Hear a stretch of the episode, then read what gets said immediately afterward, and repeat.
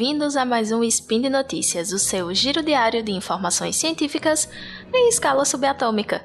O meu nome é Dani Almeida e hoje, dia 26 Borean do calendário Decatrian, que ninguém usa, e dia 24 de fevereiro do calendário Gregoriano, falaremos de psicologia. E no programa de hoje, quebrar normas de gênero pode melhorar a saúde mental. Cientistas LGBTQ são mais propensos a sofrer discriminação, exclusão e assédio. Roda a vinheta, editor. Speed Notícias.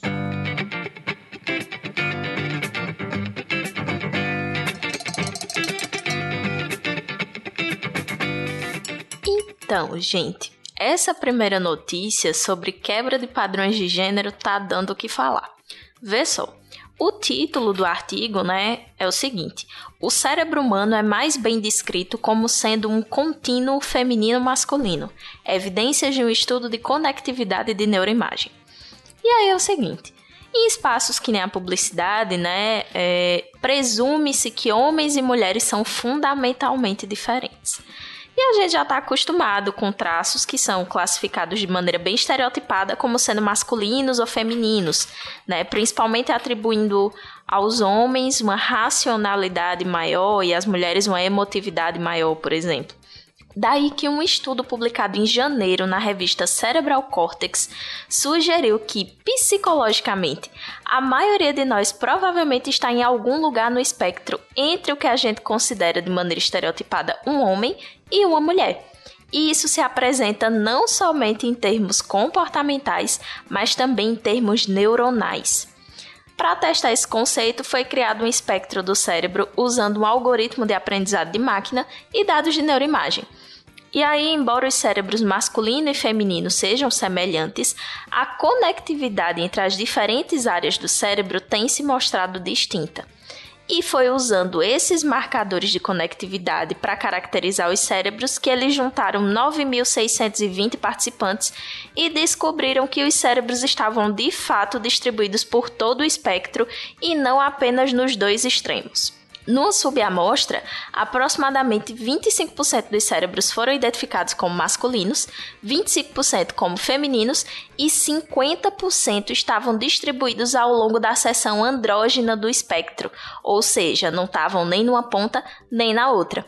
Esses voluntários que representavam androgenia, eles tinham menos sintomas de problemas de saúde mental, como depressão e ansiedade, em comparação com a galera que estava lá nos dois extremos. Esses achados, eles apoiam a hipótese de que existe um conceito de neuroimagem de androgenia cerebral. E esse conceito pode estar associado a uma melhor saúde mental, de uma maneira bem semelhante à androgenia psicológica, que está mais ligada a traços de personalidade e ao quanto você performa ou não os padrões de gênero que se tem atualmente. Esse mesmo estudo sugere ainda que o nível de androgenia cerebral das pessoas pode mudar ao longo da vida, é, sendo mais extremo quando você é mais jovem e ficando mais andrógeno conforme os anos vão passando. Porém, pesquisas futuras ainda são necessárias para compreender as influências da androgenia cerebral ao longo da vida e como os fatores ambientais, como a educação, por exemplo, podem afetá-la. E aí, assim, né, gente? Uma vez que descobrimos que um cérebro andrógeno oferece melhor saúde mental, a gente meio que pode concluir que para um desempenho melhor na vida cotidiana, né, seja na escola, no trabalho ou no bem-estar ao longo da vida, é ideal que a gente evite estereótipos extremos e ofereça às crianças oportunidades equilibradas à medida que elas crescem. E agora a gente tem a segunda e última notícia do dia. Cientistas LGBTQ são mais propensos a sofrerem discriminação, exclusão e assédio. O artigo intitulado Desigualdades Sistêmicas para Profissionais LGBTQ nas STEM, publicado em janeiro na revista Science Advances, traz à tona o óbvio, mas agora com evidências científicas. Cientistas que são gays, lésbicas, bissexuais, transexuais e ou queer são mais propensos a sofrerem discriminação, exclusão, assédio ou enfrentarem outros obstáculos em suas carreiras, principalmente nas áreas de ciência, tecnologia, engenharias e matemática, compiladas em inglês pela sigla STEM. A pesquisa coletou dados de mais de 25 mil pesquisadores distribuídos em 21 sociedades científicas dos Estados Unidos, com perguntas sobre cinco aspectos da vida profissional: oportunidades de carreira, desvalorização profissional, exclusão social, problemas de saúde e bem-estar, bem como intenções de deixar a área de trabalho atual. Daí que os resultados apontam para um cenário bem preocupante, onde cientistas LGBTQ apresentam menos oportunidades de desenvolver suas habilidades, têm menos acesso aos recursos para o bom desempenho de suas funções e menos confiança para denunciar episódios negativos ou ameaçadores no ambiente de trabalho por medo de retaliação.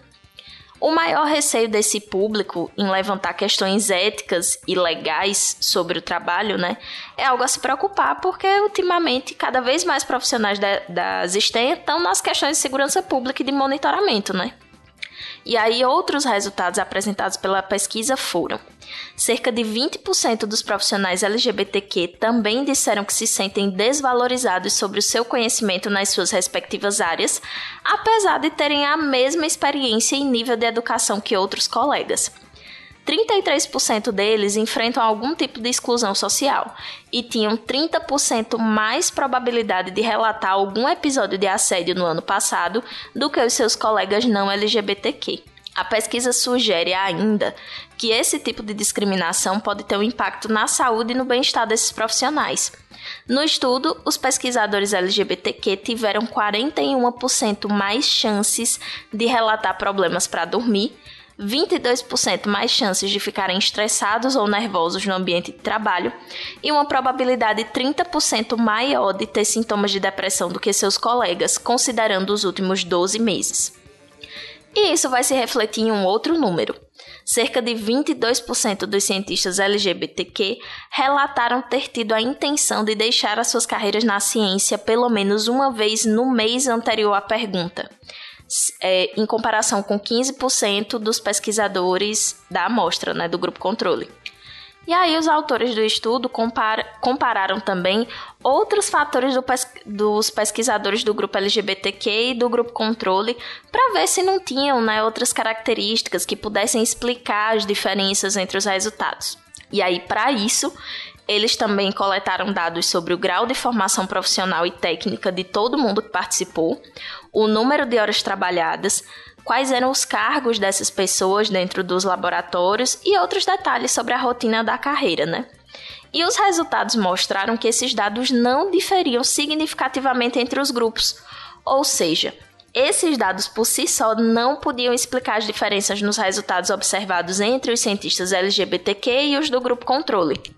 E aí, para investigar ainda mais possíveis diferenças que pudessem interferir nesses resultados, dados étnicos e demográficos dos participantes foram coletados. Eles mostraram que, entre o grupo LGBTQ, mulheres e pessoas de minorias étnicas eram mais propensos a relatar os resultados negativos do que os que eram homens e brancos, é, o que indica que a sexualidade e a identidade de gênero não são os únicos fatores importantes nessa dinâmica, né? Então, você percebe que existem diferenças mesmo dentro do grupo de LGBTQ. E aí cabe uma reflexão que geralmente nas áreas ligadas à ciência, tecnologia, engenharias e matemática, o trabalho tem uma avaliação objetiva de mérito, onde a credibilidade do profissional é construída pelas contribuições dele para a área e não por sua identidade. Mas isso muda de figura quando se fala em minorias sociais, tendo em vista que essa área né, é tradicionalmente marcada pela presença de homens brancos, cisgêneros e heterossexuais. E aí, outras pesquisas sobre professores universitários, por exemplo, que se identificam como LGBTQ, descobriram que eles, quando estão trabalhando em departamentos STEM, eram mais propensos a relatar assédio e isolamento social do que aqueles em outros departamentos. Além disso, um outro estudo com funcionários federais descobriu que trabalhadores LGBTQ em agências relacionadas à STEM, como por exemplo a famosa NASA, tiveram experiências mais negativas no local de trabalho do que trabalhadores dentro dessa mesma minoria em agências não relacionadas à STEM. Além disso, a pesquisa sobre educação na STEM revelou uns padrões de exclusão experimentados por esse público LGBTQ que podem se refletir também na força de trabalho. Cabe salientar que normas e práticas culturais dessas áreas das hard sciences, digamos assim, podem ajudar a facilitar o viés anti-LGBTQ. Por exemplo, nas culturas profissionais STEM, frequentemente eles promovem uma espécie de despolitização em busca de uma neutralidade da área. E aí, discussões sobre questões de desigualdade LGBTQ, ou mesmo a presença de uma pessoa que se identifica abertamente assim, como pertencente a esse grupo, pode ser percebida como uma violação dessa despolitização e uma ameaça à objetividade da área.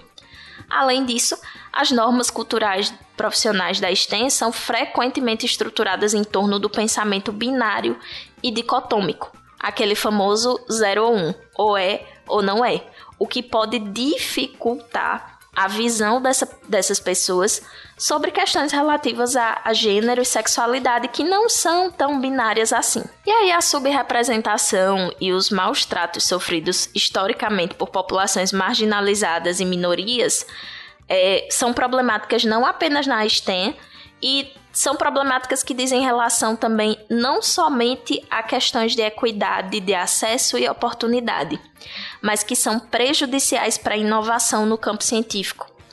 E como é que isso é prejudicial? Muito simples. Grupos mais diversos quando estão é, solucionando problemas, eles são mais criativos, mais produtivos e trazem inovações científicas e técnicas baseadas em fatos, se comparados com equipes mais homogêneas. Então a gente já viu que a saída é sim pela diversidade e que a gente precisa de um público muito mais diverso nas ciências. E por hoje é só. Eu lembro que todos os links que eu comentei estão aqui no post. Vai lá, deixa o seu comentário, elogio, sua crítica, sua dúvida ou o que você quiser. Eu lembro ainda que esse podcast só é possível acontecer por conta do seu apoio no patronato do SciCast, tanto no Patreon quanto no Padrim e também no PicPay. Comam vegetais, compartilhem memes e façam amigos. Um cheiro e até amanhã!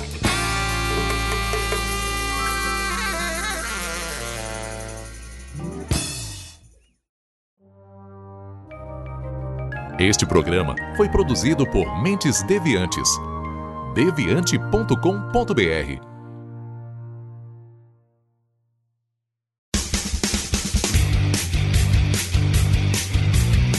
Cortes, edição de podcast.